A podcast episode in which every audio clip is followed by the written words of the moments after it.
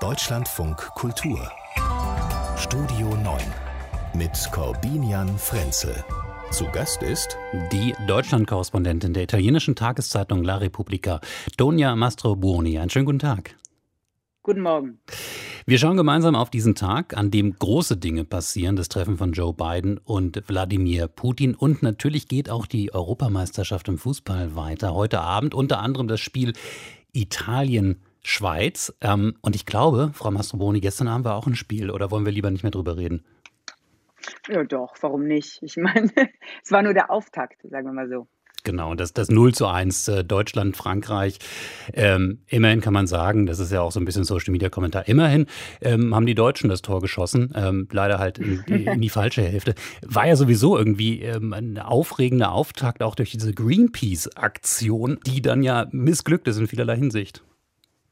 Ja, genau, das muss man eben können. Ne? Greenpeace hat in den Jahren, in Jahrzehnten vielleicht bewiesen, dass es solche Aktionen normalerweise kann, aber gestern ist es sehr schief gelaufen, es ist sehr gefährlich geworden.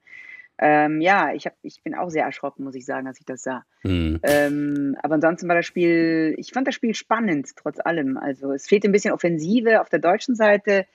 Aber die Franzosen natürlich Weltmeister. Ich meine, das, äh, ne, das war ja. auch ein schweres Spiel für die man, Deutschen. Man muss es anerkennen, bei allen Emotionen, die dann aufkommen, äh, muss man am Ende dann doch äh, wissen, äh, wer am Ende wirklich besser war und wenn es eben nur ein kleines bisschen war. Aber es hat eben gereicht. Frau Mastroboni, wie ist das eigentlich für Sie? Ich habe jetzt äh, erwähnt heute Abend das Spiel Italien-Schweiz. Ähm, Sie sind aber natürlich auch seit vielen Jahren schon in Deutschland zu Hause. wo schlägt denn dann das Herz eher? Italien. Ja. nee, auch weil ich habe mich sehr gefreut. Ähm, ich habe also ich habe mich sehr geärgert äh, in, in, in, den Jahren, dass Italien immer wieder so defensiv gespielt hat. Der, der berühmte Catenaccio, den Begriff kennt man ja auch äh, in Deutschland, ne? Das ist ja, sehr oft in, in Fachkreisen würde ich sagen. Ja, genau. Also, dass man sich da in, in, die, in die Verteidigungszone zurückzieht nach dem ersten Tor und so. Und das war überhaupt nicht bei Italien-Türkei ich habe mich gefreut, dass Italien bis zur letzten Minute wirklich gespielt hat und ähm, das 3 zu 0 war eben, also das erste Tor war ja auch wie bei Deutschland Eigentor, aber danach haben die Italiener wirklich gespielt. Also das war wirklich Sturm und Drang. Mhm. Und das freut mich. Also ich freue mich heute Abend auf, auf das Spiel Italien-Schweiz. Darauf kann man sich auf jeden Fall freuen. Also insgesamt wirklich ähm, schöne Auftaktspiele bei dieser Europameisterschaft. Ich weiß nicht, ob man sich so sehr ähm, freuen kann, ähm, vor allem wenn wir dann irgendwann Ergebnisse oder auch Nicht-Ergebnisse haben, beim Blick auf den Gipfel, über den wir gleich sprechen, zwischen dem amerikanischen und dem russischen Präsidenten. Wollen wir mal hoffen, dass es kein eisiger Gipfel wird und dass da keiner eine Abseitsfalle plant. Schön, dass Sie dabei sind eine knappe Stunde noch, dann trifft Wladimir Putin in Genf ein. Joe Biden dürfte schon da sein, bereit für das große Ereignis dieses Tages, über das ich jetzt sprechen werde mit meinem heutigen Gast, mit Tonja Mastrobuoni, Korrespondentin der La Repubblica in Berlin. Ein Treffen, das sich, ähm, finde ich, ein bisschen anfühlt wie eine Zeitreise in den Kalten Krieg. Ja, das stimmt schon. Also da ist eine, äh, wie soll ich sagen, mm, es ist ein, ein, ein, ein Schritt äh, nach vorne in den Beziehungen natürlich zwischen den Vereinigten Staaten und, und Russland. Äh, aber eigentlich ist, wir haben das ja in den Besprechungen in den letzten Tagen gesehen, äh, G7, NATO, äh, USA, UE, das einzige, das eigentliche Fokus ist ja eigentlich auf China verschoben. Ne? Ähm, und mit Russland muss man eben im Dialog ähm, bleiben. Ähm, die beiden haben ja die Erwartungen heruntergeschraubt, also die, sowohl die Amerikaner als auch die Russen äh, voran. Aber ich glaube, es ist wichtig, dass sie sich treffen. Ich glaube, es ist wichtig, dass da eine Dialogbereitschaft signalisiert wird erstmal. Wir können ja mal auf die Erwartungshaltung schauen, nämlich aus beiden Hauptstädten äh, von unseren Korrespondenten eingefangen. Katrin Brandt zunächst aus Washington. Team Biden hat offiziell keine Erwartungen. Bei einem USA-Russland-Gipfel geht es nicht um Ergebnisse, heißt es aus dem Weißen Haus. Joe Biden geht es stattdessen um die persönliche Begegnung. Also in der Tat ganz schön runtergeschraubt und Christina Nagel aus Moskau stellt es so dar dass sich so etwas wie in Genf 1985 wiederholen könnte, als Michail Gorbatschow und Ronald Reagan bei ihrem ersten Gipfeltreffen überraschend die Grundlage für das Ende des Kalten Krieges legten, glaubt niemand wirklich. Zu lang ist die Liste der offenen Konflikte, der Streitthemen, zu tief das Misstrauen. Zu tief das Misstrauen. Ähm, bei so geringen Erwartungshaltungen, Frau Mastroboni, äh, kann es am Ende eigentlich ja nur ein Erfolg werden. Ja, genau, das glaube ich auch. Also ich meine, die Themen sind ja auch schwierig, die auf dem Tisch sind. Das ist einmal die Rüstung, ähm, Iran, Klimawandel. Aber wir müssen eines bedenken. Also zum einen, dass die beiden, wie gesagt, es ist schon ein Signal, es ist ein Signal einer Dialogbereitschaft, die auch sehr wichtig für Europa ist. Ich meine, ähm, gerade, äh, das, das, haben die Amerikaner sich zu verschulden, äh, die haben, die sind ja, die haben sich zurückgezogen aus zwei sehr wichtigen Zonen für Europa. Das ist der Mittlere Osten und ähm, das Mittelmeer. Und wir wissen, was in den letzten Jahren in Libyen und in äh, äh, Syrien passiert ist. Da hat eben Russland dieses, diese Leere ähm, gefüllt. Und äh, wir müssen also immer sehr vorsichtig sein. Das hat auch ähm, Angela Merkel seit der Münchner Sicherheitskonferenz ganz klar signalisiert. Ähm, also wir können da nicht in die Offensive gehen mit Russland. Und ich glaube, das ist auch sehr wichtig, dass Biden sich eben an den Tisch setzt mit äh, Putin, dass er sagt, äh, wir müssen, wie gesagt, also im Dialog bleiben ähm, und natürlich bei den roten Linien, das müssen auch die, äh, bei allen roten Linien, das müssen auch die Europäer machen. Und ich glaube, das ist eben ein wichtiges Zeichen. Vor allen Dingen die Reise von Biden in Europa, äh, die hat ja signalisiert, dass man wieder diese Idee äh, eines westlichen Bündnisses von Demokratien wiederbeleben will. Ne? Das, ist die, die, diese, das ist der amerikanische Vorsatz und ich glaube, der ist sehr, sehr wichtig, weil wir hatten vier schockierende Jahre mit Donald Trump. Ähm, da wurde alle aufs Spiel, alles aufs Spiel gesetzt. Am Ende musste sogar Macron sagen, vielleicht ist die NATO brain dead, also gehirntot. Vielleicht brauchen wir sie nicht mehr, weil eben ähm, einer der wichtigsten Partner da mit einem Fuß schon draußen ist. Also ich denke, es ist ein sehr wichtiges Treffen, aber ähm, die Europäer haben auch ein langes Gedächtnis. Sie haben, glaube ich, diesen äh, Trump-Schock nicht überwunden. Und ich glaube, da muss man auch, ähm, wie gesagt, also die, auf diese Autonomie setzen der Europäer, äh, sowohl in den Beziehungen zu Russland als auch mh, zu China ähm, und auch zu Amerika. Ja, Stichwort langes Gedächtnis. Ich gehe jetzt nochmal weiter zurück, greife ähm, das auf, was unsere Korrespondentin aus Moskau auch erwähnt hat. Dieses Treffen 1985, dieser Vergleich. Reagan, Ronald Reagan damals von USA-Seite, Gorbatschow, der frisch gewählte ähm, äh, erste Mann der Sowjetunion der Beginn des Endes des Kalten Krieges, wenn man so will. Damals war ja ein sozusagen leitender Gedanke auf beiden Seiten, wir können uns das nicht mehr länger leisten, auch ganz finanziell, dieses Wettrüsten. Und ich frage mich, gibt es eigentlich auf beiden Seiten eine Motivation, jetzt eine ähnliche Motivation, die aus der Situation, in der wir sind, hinausführt? Ja, ich glaube schon, weil zum einen äh, Russland geht es eben nicht gut, ähm, also ökonomisch gesehen. Ähm, es wird ja vieles in Frage gestellt. Zum Beispiel ein Riesendossier ist ja da Nord Stream 2. Da hat zwar ähm, die, ähm, die Amerikaner haben natürlich signalisiert, sie wollen ähm, Deutschland zurückzukommen. Das war ja ein Dossier, das auch die Europäer gespalten hat. Äh, aber äh, dahinter ist ja eine Fragilität. Ich meine, ähm, Russland hängt sehr von seinem Export, äh, von seinem Energieexport ab. Und ähm, zum einen also muss es irgendwie auch im Einverständnis mit, mit den europäischen Ländern ähm, bleiben.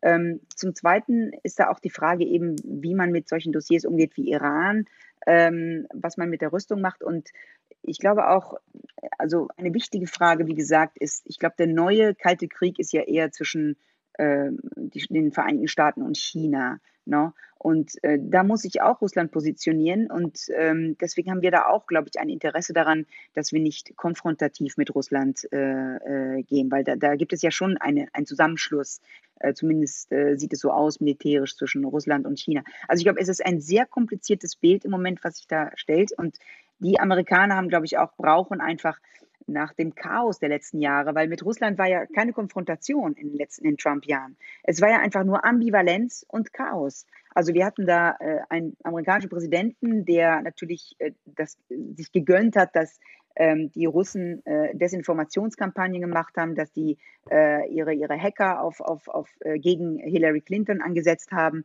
Ähm, und das ist vorbei. Und ich glaube, man hört ja auch, dass die Amerikaner versuchen werden, keine gemeinsame Pressekonferenz zu machen, weil die Erinnerung an diese letzte Pressekonferenz zwischen Trump und äh, Putin war ja so etwas von äh, schrecklich. Also ich meine auch, wie gesagt, diese Ambivalenz und auch diese, äh, wie soll ich sagen, auch diese ständigen Attacken von Trump an Europa ne? und in dem auch diesen, diesen, diesen seltsamen Schulterschluss mit Russland. Also das alles ähm, wollen die Amerikaner einfach äh, hinter sich bringen. Und ich glaube, äh, das ist sehr wichtig. Und mhm. die Amerikaner wie gesagt, die brauchen auch ähm, äh, einen, einen Dialog ne, mit diesen Ländern. Ja, wir werden sehen, wohin es äh, führt ähm, heute beim Gipfel in Genf, der bald beginnen wird. Noch hat er nicht begonnen zwischen Wladimir Putin und US-Präsident Joe Biden. Wir schauen weiter auf die Themen des Tages mit der Korrespondentin der italienischen Tageszeitung La Repubblica mit Tonia Mastrobuoni und kommen von der großen Russland-Betrachtung zu offenbar ganz konkreten Plänen russischer Politik. Die Bild-Zeitung macht es heute groß, zitiert aus dem aktuellen Verfassungsschutzbericht. Eine der Angriffsmethoden im Internet könnten, und äh, jetzt zitiere ich, erbeutete sensible Informationen in zeitlicher Nähe zur Wahl in die Öffentlichkeit geraten. Also übersetzt, russische Spione könnten kurz vor der Wahl zum Beispiel persönliche Dokumente Annalena Baerbocks veröffentlichen, um ihr zu schaden. Außerdem will Russland äh, die politische und öffentliche Meinung in Deutschland durch, jetzt wieder Zitat, Propaganda, Desinformation sowie durch weitere Einflussnahmeversuche zu seinen Gunsten steuern. Das sagen die Verfassungsschützer. Frau Mastrobuoni, ähm, diese Sorge, vor einer ähm, Kanzlerin Annalena Baerbock und hm. eben diese Maßnahmen. Ist das für Sie vorstellbar? Ja, natürlich. Ich meine, wir haben das ja schon gesehen in den letzten Wochen. Ähm, gegen Annalena Baerbock sind ja schon Desinformationskampagnen, ähm, kursieren ja schon. Äh, ich will daran erinnern, diese Nacktfotos, ähm, dieses, diese, diese Fake News, sie habe äh, eine Position vertreten gegen Haustierhaltung. Ähm, es, es ist ja schon was, äh, es, es, passiert ja schon was. Ähm, dazu kommt natürlich, dass es besonders traurig ist, weil es ist die einzige Frau, die momentan im Rennen ist. Und äh, dagegen, deswegen fand, ich auch, das hat nichts mit Russland zu tun, aber diese, diese Seite, die auf einigen deutschen Medien erschienen, von, von der Initiative Neu, so, äh, Soziale Marktwirtschaft, diese Seite mit Annalena Baerbock als Moses und die zwei, die zehn Gebote und so. Hm, die Verbotstafeln, denke, die sie trägt, ja, die genau. Verbotstafeln, genau. Hm. Ich fand das sehr geschmacklos, weil erstens, wie gesagt, also wir wissen schon, es ist eine Desinformationskampagne im Gange gegen Annalena Baerbock, gegen der einzigen jungen Frau, die kandidiert als, äh, also für das Post Merkel für, als Bundeskanzlerin. Und ähm, ich denke, wie gesagt, also da, da sollte man wirklich sehr, sehr vorsichtig sein, wenn man, wenn man eigene Kampagnen in Deutschland mhm. auch mit diesen Tönen und mit diesen etwas, äh, wie soll ich sagen, beleidigenden ähm, Ansätzen ja, Jetzt kann, kann man davon ausgehen, dass die Initiative Neue Soziale Marktwirtschaft ähm, das Budget selbst hat, um diese ähm, Kampagne zu fahren. Das wäre auch nochmal ein Thema, aber bleiben wir gerade mal bei Russland. Ich meine, in gewisser Weise ist das ja eine Anerkennung. Man nimmt im Kreml die Grünen dann wohl sehr ernst. Ja, man weiß ja, dass, dass äh, die Grünen entweder mitregieren werden als Juniorpartner von CDU, können, also das ist ja eine Möglichkeit. Die CDU ist ja momentan in Umfragen vorne. Oder ähm, vielleicht könnte die, könnten die Grünen dann den Sprung doch noch schaffen in der letzten Meile und, und erste Partei werden und dann könnte ja Baerbock Bundeskanzlerin werden. Auf jeden Fall werden die Grünen in der nächsten Regierung höchstwahrscheinlich eine ein Gewicht haben. Und wir wissen ja, dass sie, dass sie sehr strikt sind in einigen Fragen. Also sind die strikteste deutsche Partei, was Menschenrechte und Demokratie äh, betrifft, vor allen Dingen Russland gegenüber. Ich meine, die Linken sind auch natürlich äh, strikt in solchen Themen, aber Russland gegenüber etwas weniger. Da, da gibt es immer so diese kleine Ausnahme, ja, genau. ja, genau, die kleine Ausnahme. Und außerdem haben sie ja eine ganz, äh, wirklich auch sehr, sehr offensive Haltung Nord Stream 2 gegenüber. Da sind sie auch, glaube ich, die Partei, die am meisten dagegen, sogar jetzt, wo Biden gesagt hat, wo Biden Signale, Dialogsignale an Deutschland gesendet hat, ähm, ähm, über Nord Stream 2 ähm, sagen die Grünen immer noch, wir müssen, wir dürfen das nicht zu Ende bauen. Ich will ja daran erinnern, Nord Stream 2 ist zu 95 Prozent zu Ende gebaut schon. Ne? Hm. Also ja, das, das ähm, Moratorium denke, ist da genau im Gespräch. Ähm, ich frage mich, was das dann eigentlich im Umkehrschluss über die anderen sagt. Also äh, mit Armin Laschet und Olaf Scholz wird es easy? Ist das so die ähm, russische Wahrnehmung? Naja, ich glaube, also easy, glaube ich, wird es nicht, weil ähm, die deutsche, äh, die Bundesregierung hat ja in den letzten Zeiten, äh, also auch mit Nawalny und so ganz klar signalisiert, sie ist ganz vorne, wenn es darum geht, Russland rote Linien zu zeigen. Ne? Ähm, und auch in Menschenrechten. Und ähm, Merkel hat seit ihrem ersten äh, Antrittsbesuch in Russland, das war 2006, Januar 2006, da hat sie schon die Opposition äh, eingeladen, damals in der deutschen Botschaft. Also es war ganz klar das Signal, und das war auch Schröder gegenüber ihrem Vorgänger das Signal, ähm, das äh, werde ich immer ansprechen. Ne? Ähm, sie war ja auch ganz adamant mit, mit als die Politowskaja umgebracht wurde, diese Journalistin eben ähm, die auf barbarische Weise umgebracht wurde. Da hat sie auch äh, immer nach, also nachgefragt und hat gesagt, sie will, äh, dass das gründlich aufgeklärt wird. Ähm, ich denke, Deutschland hat eben eine sehr, sehr wichtige Rolle immer Russland gehabt gegenüber und dessen ist sich Deutschland auch bewusst. Und äh, bei aller Dialogbereitschaft der SPD zum Beispiel, äh, glaube ich, dass da auch, also wie, wie soll ich sagen, äh, vor, vor, solchen Sachen wie, wie Nawalny oder auch vor der Aggressivität der Russen in den letzten Jahren oder zum Beispiel Ukraine. Ne? Ukraine, da hat Steinmeier ähm, äh, im Normandie-Format genau dieselbe, wie soll ich sagen, Härte gezeigt, äh, aber auch Dialogbereitschaft, was ja immer so die, die auch die, die, die, die, die Kraft Deutschlands, also und die, die, die, die, diese Diplomatie Deutschland ist ja immer in diesem Gleichgewicht. Also da hat Steinmeier sich nicht anders benommen als, als und in großer Eintracht immer agiert mit, mit, mit der Bundeskanzlerin als. Außenminister damals. Wir hatten und haben ja jetzt viele Veranstaltungen, bei denen es dann heißt, ein letztes Mal mit Bundeskanzlerin Merkel, zum Beispiel der G7-Gipfel in Cornwall. Ähm, das ist uns in Deutschland so langsam klar und bewusst. Spannend ist natürlich die Frage, wie sieht man das von außen. Tonja Mastroboni ist draußen und drinnen gleichermaßen als Deutschland-Korrespondentin der La Repubblica. Ähm, übt man denn in Italien schon die Namen Laschet, Baerbock und Scholz? ja, letztens hat jemand mir gesagt Laschet. Dann war ich ein bisschen verwundert. Ich meine, Aachen ist in der Nähe von Frankreich, aber Lachey hatte ich noch nie gehört. Wer weiß, vielleicht, vielleicht gefällt ihm das und er bleibt dabei. Ähm, aber in der Tat, ähm, er hat ja einige Jahre in Brüssel verbracht und da ist mir das auch häufiger begegnet, Armin Laschet. Ähm, ja gut, äh, bei Baerbock ist man, glaube ich, näher dran und Scholz klingt so richtig schön deutsch, ne? Ja, genau. Baerbock auf jeden Fall. Aber da ähm, fragen sich auch viele Baerbock oder Barbock. Also es ist ganz, äh, da sind viele Variationen momentan. Ja, es ist auf jeden Fall eine Umgewöhnung, die ähm, in, in, im internationalen Rahmen notwendig sein wird. Ausspracheempfehlung inklusive. Was meinen Sie denn, wie sehr wird sie fehlen? Wir haben gerade über dieses Verhältnis Russland-Westen gesprochen. Ähm, da können wir gerade mal bleiben in den internationalen Beziehungen mit Ihrer Erfahrung aus dann immerhin 16 Jahren.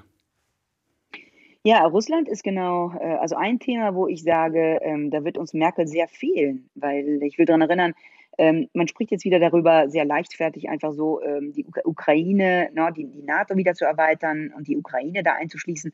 Es war Angela Merkel, die 2008 zum Glück äh, also ihr äh, ganz klar Nein sagte, als äh, George W. Bush damals dasselbe vorschlug, also Georgien und Ukraine in die NATO einzuschließen. Und ähm, das ist einfach für, für Putin, das ist sein Vorgarten, ja. Also er, er fühlt sich natürlich bedroht, wenn Europa, und das war ja auch sehr leichtfertig 2014, als man da mit EU, mit der EU vorgestoßen ist, bis, bis die Ukraine und so. Also wir müssen immer sehr, sehr stark aufpassen, wo, wo, wohin wir gehen ne, mit unserer Europäisierung und, und Atlantisierung, sagen wir mal so, äh, der Beziehungen in Europa und in Osteuropa vor allem. Ja. Ich, ich habe Verständnis, Bitte, ja. Entschuldigung.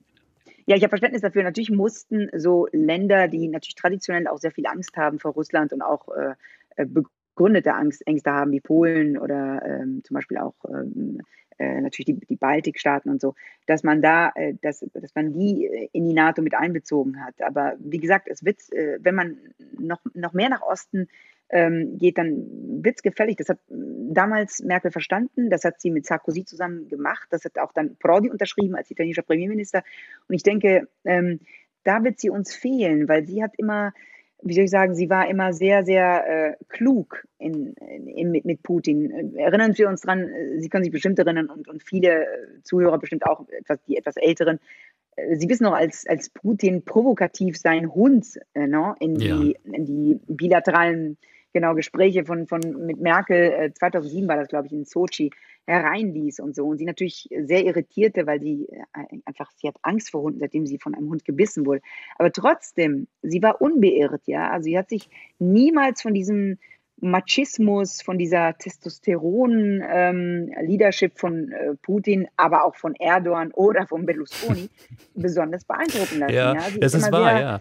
Bodenständig also, geblieben. Ich, ich, glaube, das ist wahrscheinlich wirklich etwas, was man auch international vermissen wird. Ich meine, es war ja letztendlich auch ihre Strategie mit Donald Trump, den ganzen Wahnsinn einfach bestenfalls zu ignorieren und im besten Sinne. Gleichzeitig muss man aber natürlich auch fragen, was ist auf der Ergebnisseite rausgekommen? Möglicherweise war auch gar nicht mehr drin, Aber ähm, es gibt ja diese Erzählung, dass Bill Clinton ähm, Helmut Kohl damals gesagt haben soll, ihr müsst Russland an Bord halten, ihr müsst dafür sorgen, dass das Verhältnis stimmt. Wenn man sich heute anschaut, wo wir stehen ähm, und das mhm. wirklich sozusagen die, äh, die vererbte Aufgabe der Amerikaner war, muss man sagen, unterm Strich ist nicht so ganz gut gelungen.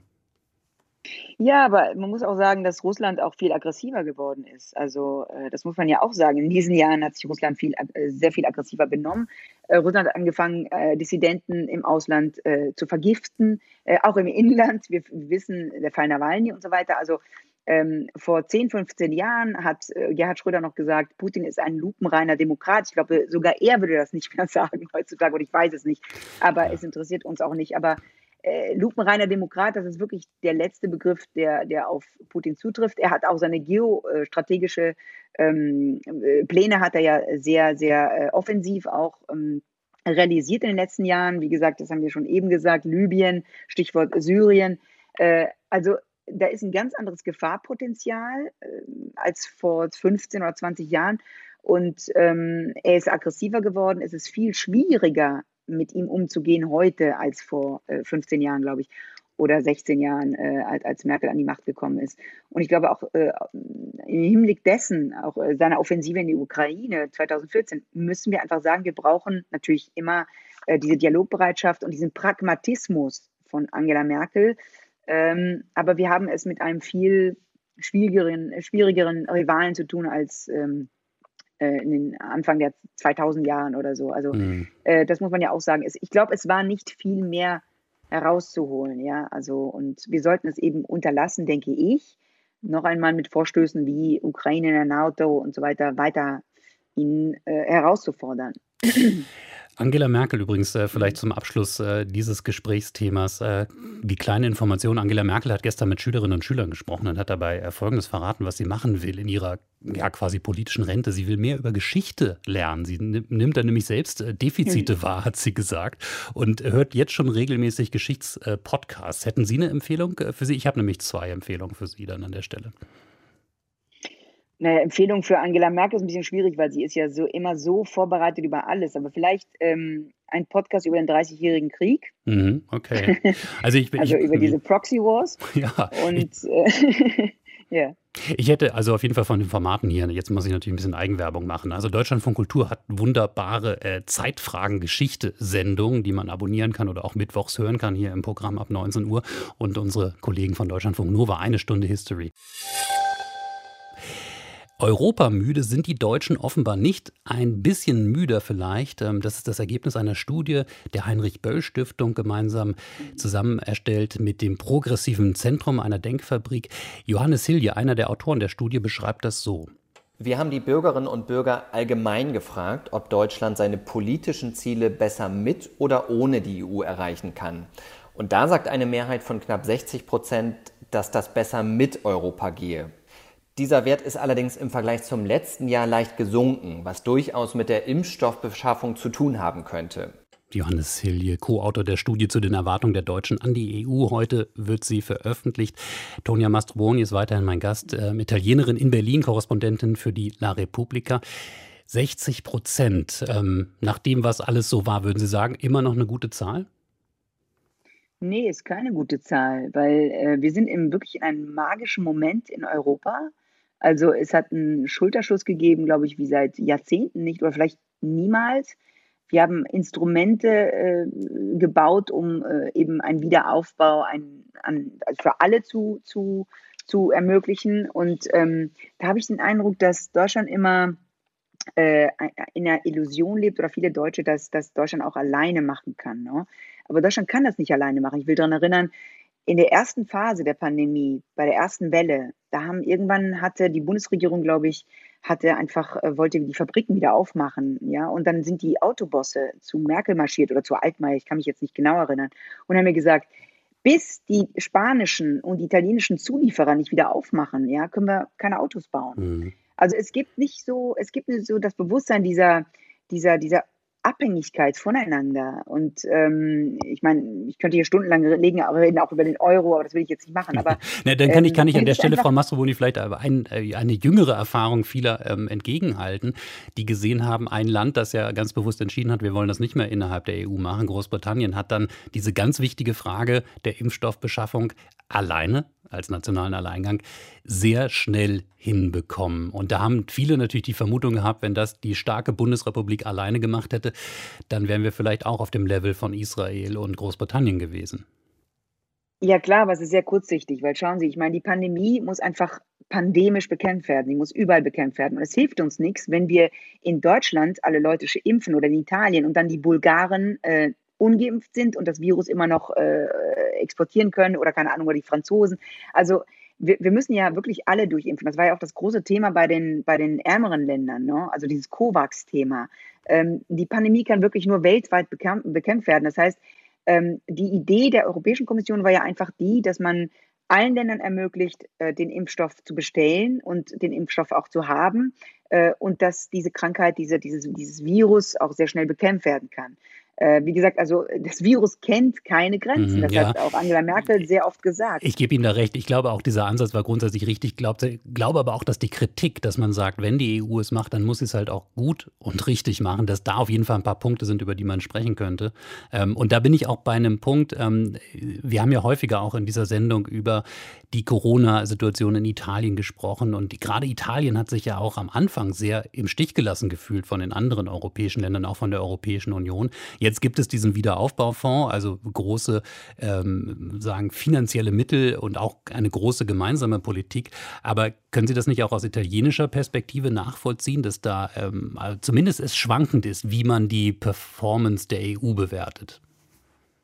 Ja, ja, natürlich. Und ich meine, es ist auch richtig, dass dieser Wiederaufbaufonds, der wird natürlich nicht so einfach vergeben. Äh, es, es, es gibt sehr, sehr starke Kontrolle, wie das Geld ausgegeben wird. Und ich meine, man kann Italien auch nicht trauen, äh, aufgrund der Erfahrung der europäischen, zum Beispiel der, der europäischen Hilfsgelder, die in den letzten Jahren geflossen sind, die sind ja sehr oft nicht ausgegeben worden. Aber ich will auch darauf hinweisen, es gibt jetzt eine Notregierung, äh, eine sehr breite Mehrheit für einen Ministerpräsidenten wie Mario Draghi, der, glaube ich, nicht nur europaweit, sondern weltweit für ne, also ein großes Vertrauen ähm, aus, äh, wie, soll ich, wie soll ich sagen, ähm, genießt, Einfluss ja. mhm. genießt, genau. Also er ist ja wirklich ein, und er, er, er beweist das auch in diesen Wochen und Monaten. Er hat, glaube ich, einen ganz handfesten Plan auch vorgestellt in Brüssel. Und Brüssel wird das ja auch sehr, sehr streng kontrollieren, wie dieses Geld ausgegeben wird. Ähm, natürlich kann ich das verstehen. Und ähm, ich kann auch überhaupt nicht verstehen, ähm, in Italien gibt es immer wieder diese kritischen Stimmen und so ähm, gegen Europa. Und äh, ich meine, die verstummen jetzt, ja. Und was ich auch noch sagen wollte, ähm, was natürlich sehr, sehr wichtig war, diese europäische Solidarität hat wirklich sehr lange die Populisten äh, stillgelegt. Ja? Also Salvini hatte einfach nichts mehr zu sagen, also der Chef der Lega-Partei. Jetzt ist der Chef der Lega-Partei, die Lega-Partei ist ja sogar in der Regierung mit ähm, Mario Draghi.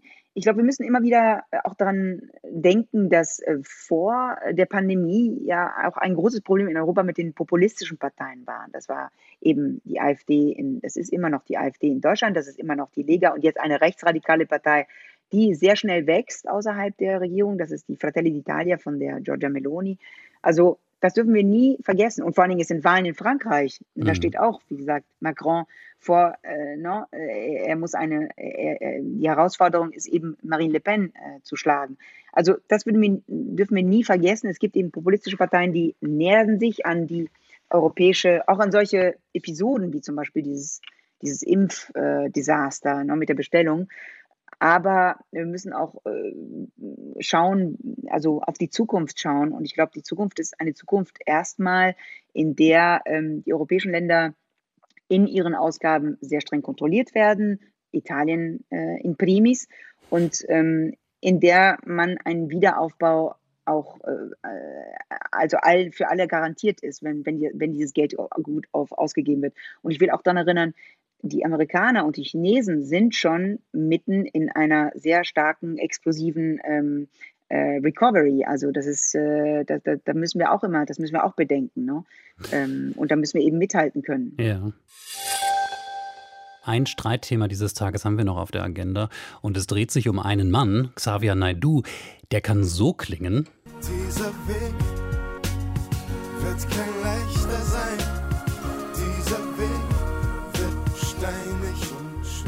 Er kann aber auch so klingen. Ich hab fast alle Menschen lieb aber was, wenn fast jeden Tag ein Mord geschieht, bei dem der Gast dem Gastgeber ein Leben stiehlt? Dann muss ich harte Worte wählen, denn keiner darf meine Leute quälen. Wenn doch der Krieg's mit mir zu tun, lass uns das beenden und zwar nun. Xavier Naidu war das, dessen Weg für viele nicht mehr leicht nachzuvollziehen ist. Man könnte auch sagen, der Sänger ist auf Abwägen äh, im Laufe der Jahre ordentlich ins Rechtspopulistische und Antisemitische abgedriftet. Und deshalb hatte beispielsweise die Bürgerschaft von Rostock zunächst beschlossen, Xavier Naidu darf nicht auftreten in der Hansestadt, in der Stadthalle. Das ist mittlerweile zurückgenommen durch den Bürgermeister. Und auch in Spandau bei Berlin darf Naidu auftreten. Das regt viele auf. Ähm, Sie auch, Tonia Mastroboni? Ja, ist ein schwieriges Thema. Also ich denke, ähm, ich denke, Demokratie ist, ist, ist einfach nicht nur Meinungsfreiheit ohne Grenzen. Ähm, ich denke, es gibt ja auch Gesetze in Deutschland, die verbieten, zum Beispiel zu sagen, dass ähm, es nicht stimmt, dass sechs Millionen Juden in den Gaskammern, in den Konzentrationslagern äh, äh, ge äh, gestorben sind. Ne? Es gibt eben Grenzen und diese Grenzen sollte man einhalten. Und ich denke, es ist nicht Zensur, wenn man sagt, dass solche Leute nicht auftreten sollten. Ja, oder, jetzt sagt der äh, Bürgermeister, ja, der Bürgermeister von, von Rostock, ähm, diese Grenzen sind zumindest juristisch feststellbar nicht überschritten. Es gibt keine, keine derartigen sozusagen Festlegungen, die irgendwie dingfest wären. Und so lange gilt eben ähm, der Gleichheitsgrundsatz gerade einer Stadt, äh, die eben keinen Veranstalter oder Künstler ausschließen darf aufgrund äh, von religiösen oder politischen Ansichten. Ja, das ist, die Amerikaner nennen das Dog Whistle. Das hat der Trump immer auch sehr gut gemacht. Also der Pfeif an den, äh, wenn man den Hund pfeift, ne? Das ist so, ähm, man sendet Signale, man, ja klar, da ist die Grenze natürlich sehr schwer zu setzen. Also, wo man da etwas Antisemitisches gerade gesagt hat. Ähm, wenn man zum Beispiel Ausdrücke ähm, benutzt wie Globalismus oder wenn man da irgendwie auf irgendwelche Komplotte, äh, äh, also internationalen, um, um, um, um, das, um, die Welt zu kontrollieren und dann immer wieder auf äh, jüdische Bankiers oder sowas hinweist, das kann man natürlich ähm, man kann es mit Hinweisen machen, man kann es mit diesen Dog Whistles machen, man kann es explizit machen, aber es, sind, es ist antisemitisches Gedankengut. Das muss man ganz klar sagen, signalisieren und ähm, ja, da muss man sich fragen, also äh, darf man diese Leute äh, auf eine Bühne stellen? Ja, ich würde da ja ähm, fast einen strategischen Ansatz empfehlen und sich auch fragen, was löst es eigentlich aus, wenn man da jetzt laut ruft, nein, er darf es nicht? Ist das nicht die ganz große Bühne, die ganz große Aufmerksamkeit, die dann jemand wie Xavier Naidu kriegt? Ähm, viel größer als die Bühne, die er dann vielleicht eventuell nicht bespielen darf und dass man vielleicht manchmal einfach besser schweigt ähm, und im Sinne einer, einer sehr weit gefassten äh, Meinungsfreiheit äh, sich nicht dem Vorwurf aussetzen kann, es sei dann am Ende doch so etwas wie eine Cancel Culture.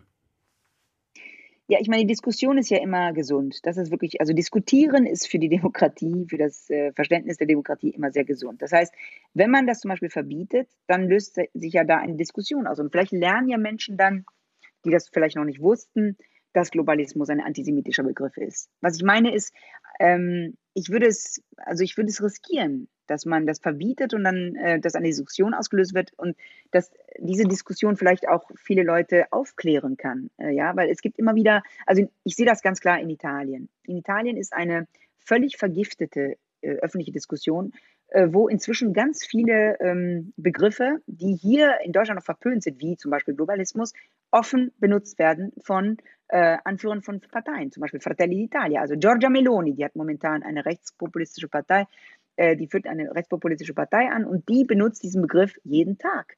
So, und wenn ihr das nicht verboten oder wenn man, wenn nicht irgendjemand da ist und ihr sagt, das ist ein antisemitischer Begriff, dann wie gesagt, dann vergiftet das die Diskussion, man merkt es nicht mal. Mhm. Ich, ich, bin sicher, dass Millionen Italiener nicht wissen, dass es ein antisemitischer Begriff ist, ja. Und, es ist, ähm, ja, es ist in jedem Fall ein ganz großes Debattenthema und ähm, passenderweise haben wir uns das zum Thema gesetzt für morgen, wenn wir wieder zum offenen Studio einladen. Sie können dann nämlich dabei sein, liebe Hörerinnen und Hörer, wenn ich diese und andere Fragen diskutiere, dann mit der Schriftstellerin Jagoda Marinic. Ähm, wir machen die Sendung nämlich zur Videokonferenz und wie Sie daran teilnehmen können, mitdiskutieren können. Das finden Sie im Internet. Ähm, äh, Deutschlandfunkkultur.de-offenes Studio ist die Adresse. Tonia Mastroboni, ich sage vielen Dank bis hierhin und ich danke ganz herzlich für Ihre Zeit heute und für Ihre Gedanken. Vielen Dank und schönen Tag an alle.